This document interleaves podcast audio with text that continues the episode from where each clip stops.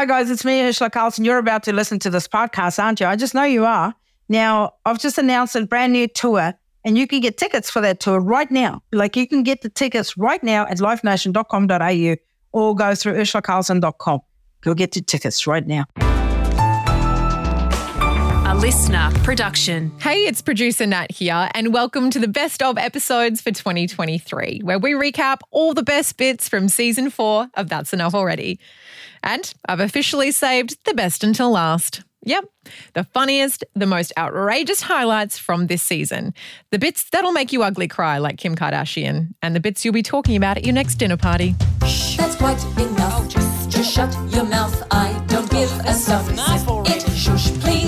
Yes, I can hear, but I don't care. That's enough already. Shut up. Oh, shush. First up, we have one of Urzila's best punchlines from the season. And who better to deliver it to? The one and only Will Anderson, of course. You can hear Will and Urzila's laughter from a mile away. And we're probably about to hear yours too. Easter Monday, I got pulled over by the cops. I had just left Narre Warren and I was going 101 kilometers an hour. But I had bought the kids uh, um, these dinosaur masks that you put over your face and then it's just got elastic. And as you talk, it looks like the dinosaur mask yeah, is talking. sure. You know, it's just plastic and elastic. It's probably the thing that's going to sink the earth. But um, if, if, if that's the thing, like, I mean, I'm of okay all the things that are happening, if that's the thing, if Yeah. that is the one that tips us right over the edge, then Yeah, not that- on you, to be honest. like, But anyway, so my six year old played with it for a bit and then put it in the back, you know, on the back bit there by the back window in the car, right? Uh, but in the back of the car was the six year old, his sister, and then my mother in law in the middle of the two baby seats or booster seats, and then in the front, myself and my bestie. So we're driving. And then I get pulled over by the cops. So this lady police officer walks up and I can check her in the mirror walking up and I'm like, you know, it's a tense situation when you get pulled over and you're like, um, and then she comes right up to the window and she has obviously seen the dinosaur mask in the back and she just pops her head in and the first thing she says to me is, what's up with the dinosaur in the back? And I just looked at her and I go, that is my mother-in-law. How dare you?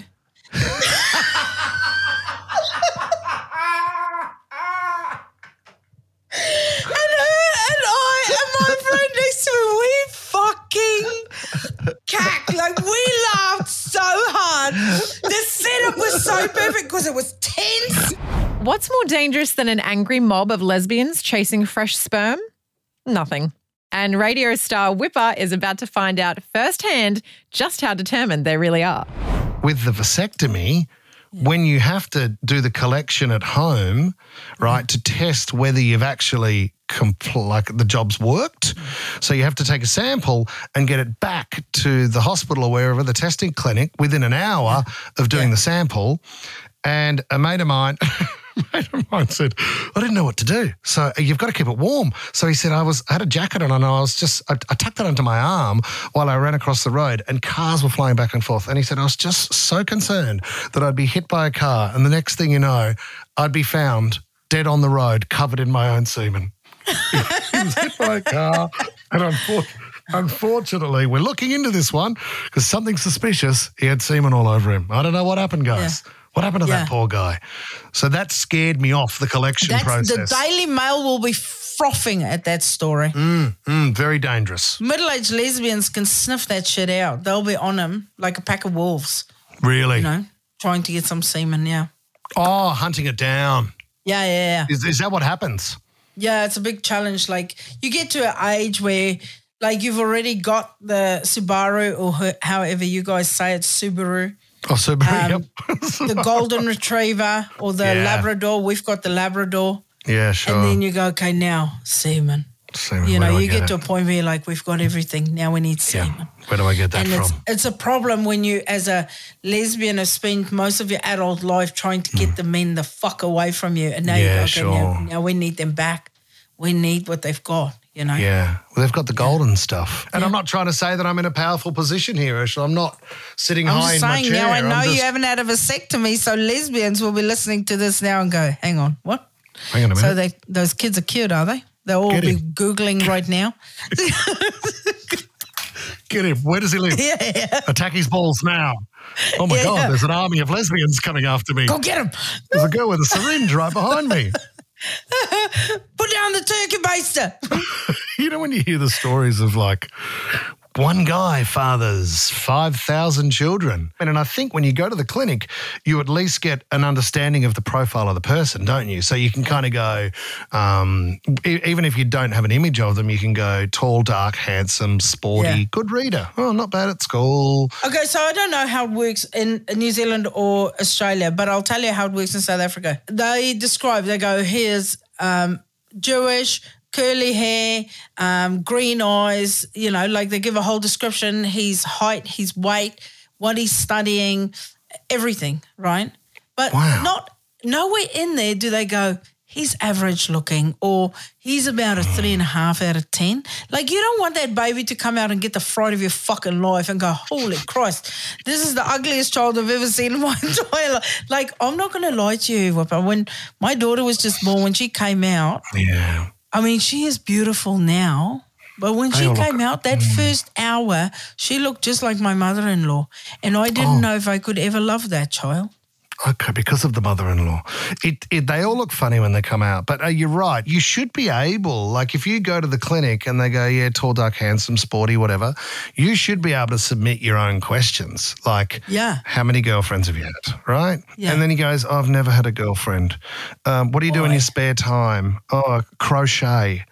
And you go, "Oh Dungeons my god!" and And, I really like scrapbooking on the weekend. And you go, "Oh my god!" Or I really like camping. And you go, "No, definitely not." Definitely not. Just pour it out in front of him. throw it over your shoulder like you're pretending to have the shot at the bar, but you're not drinking. You know what I mean? Don't fuck it up and accidentally shoot it. Get rid of it immediately. I'm sorry. And don't serve me another loser. I did not order a loser in a jar. Now, this podcast has been described as a way to bring out your inner child. Fifi Box, on the other hand, has taken this a little too literally. This is the story of a grown woman addicted to a kid's game. you have an addiction to a game uh, on your iPhone. What is the game? Yes. What has gotten Okay, this game is Evermerge. Yeah. And it's a game, it's so embarrassing because it's my 10 year old daughter, actually two years ago when she was eight. It's a kid's game. And she said, Mum, Mum, check out this game. And I was like, No, no, I've got Candy Crush. I've got my own Yeah. things going on. And then I started playing her game, and it, it's essentially merging things. So, um, Rapunzel or Sleeping Beauty, and you, you, you gather all these um, Disney characters. So, if you harvest your apples every day, you get to build a hut. And if you merge your huts, you get to build a villa. And if you merge your villas, you get a castle. So it's anyway, like Monopoly. yes. And it's so, and it's, Enough houses, you get a hotel. And they're not real. And I'm aware of this. But every time I get really close, I occasionally do the thing I promised myself I wouldn't. And I certainly don't want my children doing this. Boy. I buy pretend things. So I've bought some pretend castles. And then they opened up this mythical creature realm where if I get enough unicorns, I can earn myself a griffin and every now and then I go I'm buying the griffin I'm not I'm not hanging around for this and now they've opened it up to dinosaurs and I've got a triceratops that's getting me very close to a T-Rex so I'm sort of gathering anyway it's constant daily harvesting and I did something really stupid last week I deleted the app because it was glitching Yeah. but I knew I had gotten myself an online account with this Yeah. company. So I went, oh, I'll just put in my login details. And then a sign comes up or a thing on my, uh, my phone saying, your profile is corrupted. Contact the support team. Well, Urzila, I have been contacting the support team for seven days now. And this lovely gentleman, Noah, from the Silicon Valley, I'm going direct to California for this, Silicon Valley. He keeps writing back to me. Fifi, thank you for your patience. We're just waiting to hear back from the developers. We understand your frustration. And I'm laughing because I'm going, well, what, what, why the developers of this game? Yeah. Like, I feel like I've gone high up to the top Yeah. here. The developers are involved in figuring out what's wrong with my profile. But then I'm also borderline worried is Noah a kid in his parents' garage in California who's created a game? He's just siphoning all my money to buy mythical creatures and he has no idea what to do. Yeah, do. yeah. The developer's his dad. You're going to get a call going, can you stop calling Noah, please? You, you need to stop messaging him. He's 11. I know he's our son. Leave him alone. one thing about this podcast is you never know where it'll start or end up. In this episode with Venezuelan comedian Ivan Aristegueta, all kicked off with the standard everyday chat about threesomes. Before you came on, I was talking to, let's just call her anonymously, my producer, about threesomes for no reason. Yep. No reason. It's not like anyone here has had one. We don't want to. I'm just saying, we were talking about threesomes in general. It's a good topic. Um, yeah, and I, I'm not going to put you on the spot at any point because I know you're in a relationship. So we don't need to talk about that. But threesomes, it's always concerning. Like, say, even in porn, you know, I don't know what your genre is. Everyone's got a genre. It's like people who say they don't look at the toilet paper after they wipe their butt. Everyone's doing it. Um, but when you hear there's like a soap opera in the background of a wife swap video, and you're like, why would they not just switch the TV off? you don't want one guy to just kind of get distracted. now we're watching Neighbours. One thing about threesome, um, when I I'm 43, when I turned 40, I noticed that um, the things that you always wanted when you were younger, you no longer want them anymore when you're older. Like when I was when I, for example, one of the things that I could do when I was like 16 was to eat a, a, a burger with three patties. And oh, now I think about cool, it and I go, that's too much meat. But I also, Yeah. when I was 16, 17, I always wanted to be in a threesome. And I think the same. I go, no, that's too much meat. well, it depends on how you stack your threesome. Like if you go three dudes, that's way too much meat. it's like, no. Unless that's your thing, but that's a lot of meat. Like you can't just. Yeah. You're gonna have to go full keto deck on that. You can't just have Yeah. meat, meat, meat. You got you got to have a bit of patty, patty, cheese, bun. You know, you got you got to mix it Yeah. in with a bit of vagina in there. I'm happy with just one patty. That, uh, otherwise, otherwise I'll get reflux. Reflux after. Yeah, yeah. I don't want to feel sick afterwards. It's just too much. No, I, yes, yes. I think, like you say, once you hit your 40s, you go, okay, like in my mind, I think I could totally nail a threesome, but then I also think the admin involved with it is too much. Yes. I cannot be fucked to, you know. it's too much like, planning. Yeah, I just, because it's like skipping rope, you know, at school when there's two kids uh, that do the rope and then you have to try and get in, right? So you don't want to accidentally get rope burn on the forehead. So you're going to, you want to you know, gauge it. Whereas if you're just skipping by yourself, there's no, Yeah. there's no hesitation. Yeah. Yeah. So it's almost like, do we need other people, or we do we just masturbate and then go spoon someone? Yeah, like why wasting time? You, wi- wi- the older you get, you want more efficiency in your life. You want Yes. things to get done quickly and well made. You don't want to waste time. You don't want to explore. Uh, yeah, it, No. uh, I rather skip rope by myself. yeah, yeah. I don't mind. And you know what? Because then you can plan when you're going to skip that rope. You go either before you shower, quickly after you shower, and also if you skip rope by yourself, you don't mind Yeah. what situation you're in. The minute you you skipping rope with other people, now you go, okay, where do I shave? Because it's a whole different world now. Some people want no hair when they're going to skip rope. And make no mistake, we're still talking about sex at this point. um, but some people have want no hair, which I think is so alarming when you just, there, there has to be some hair. Otherwise, you just squick, squick, like wet Yeah. Barbie dolls against each other. Squick, squick. Yeah, it, it's like like squick, squick. Love it. Because I think the hair is also it's not just like a, a, a good cushion, but it's also a cooler. Because it Yeah. refreshes the situation. Because no hair is too much Yeah. heat, and you can you Yeah. can build a fire with with rubbing. squick, Yeah, yeah. You know, especially in, in your 40s, you know, there's already enough joints in your body squeaking and someone's back. Like now, I have to take magnesium because I keep getting um, muscle cramps, right? So you don't want to be mid skipping rope and then you're like, oh, my back, I've got a cramp in my back. And now you've got to stop everything, rub the cramp out, and then go back to it. And then you have to you play tag. Okay, you. I'm going to the Yeah. bench.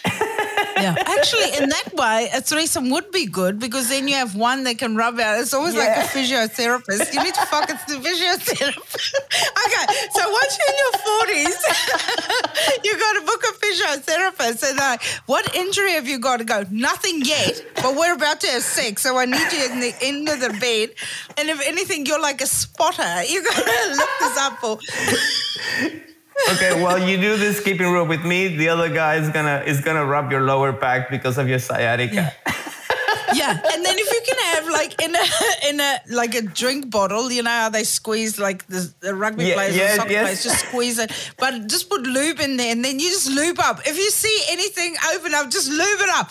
We're just gonna stay stay lubed, stay hydrated. Like like F1. F1, you get the pit stop. You have to Yeah, yeah. quick pit stop. I need, And then otherwise you smell rubber. And then if you're not careful, there's skid marks on everything. Oh, oh my god, this is getting better and better. I bet you didn't think we'd be starting off the podcast with this. I love it. Comedian and well known TV personality Peter Hellier has made it pretty big on the small screen. So you'd think he'd take up any opportunity to be on TV, right? That's not the case. This is the most hilarious explanation of why he'll never participate in Dancing with the Stars. So for those playing the home game, um, Pete was just on I'm a Celebrity, Get Me Out of Here. Mate, it was it was great. It was, you know, it's weird because when you agree to do a show like that, I've never done a reality show before. Um, I thought I'd never do that show. Like I just thought there's no show that I look at and kind of go, I, I think I could even contribute to that show. You know, um, you know, Dancing with the Stars. Like it, it'd be like funny for like 30 seconds, like halfway through to Nut Bush. Like that, that'd be that'd be kind of funny, and then it'd be like, "This is awful. Like, get him off. This is." This, and I'll probably be the first contestant ever to have an like a, a visible erection on stage. they get all too close to each other, Yeah. like for my you know uh, for my comfort levels. Um, you know, when you start doing the salsas and you know and all of that, it's just like nah. They'd have to put you as a dude yeah, they would, they would, and the same thing would happen. for both of you, I bet. It's on the parallel bars. we, we, we, gymnast Look like those in. things that you walk through at the supermarket that you push your trolley through. And when you're little, you're so scared it won't give way. But they always give way. you just can't go back the wrong way, then it hurts.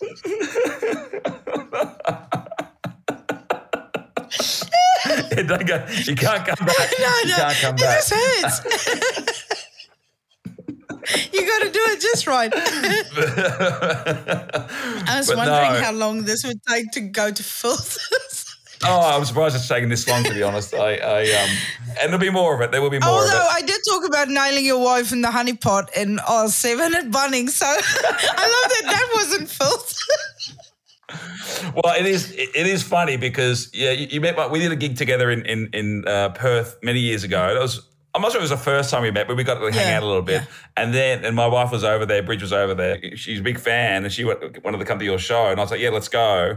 And then I I couldn't go, so she brought a friend, and it's just become their tradition that they come to your show. Like I'm not invited. it's like if I was to come to your show with them, I think I'd have to sit elsewhere. Yeah. But now I think I'm starting to join some pieces here now. Where did you meet this friend? Join the dots. yeah, there is no friend. no, no, they they love doing DIY together. they met at Bunnings a few years ago.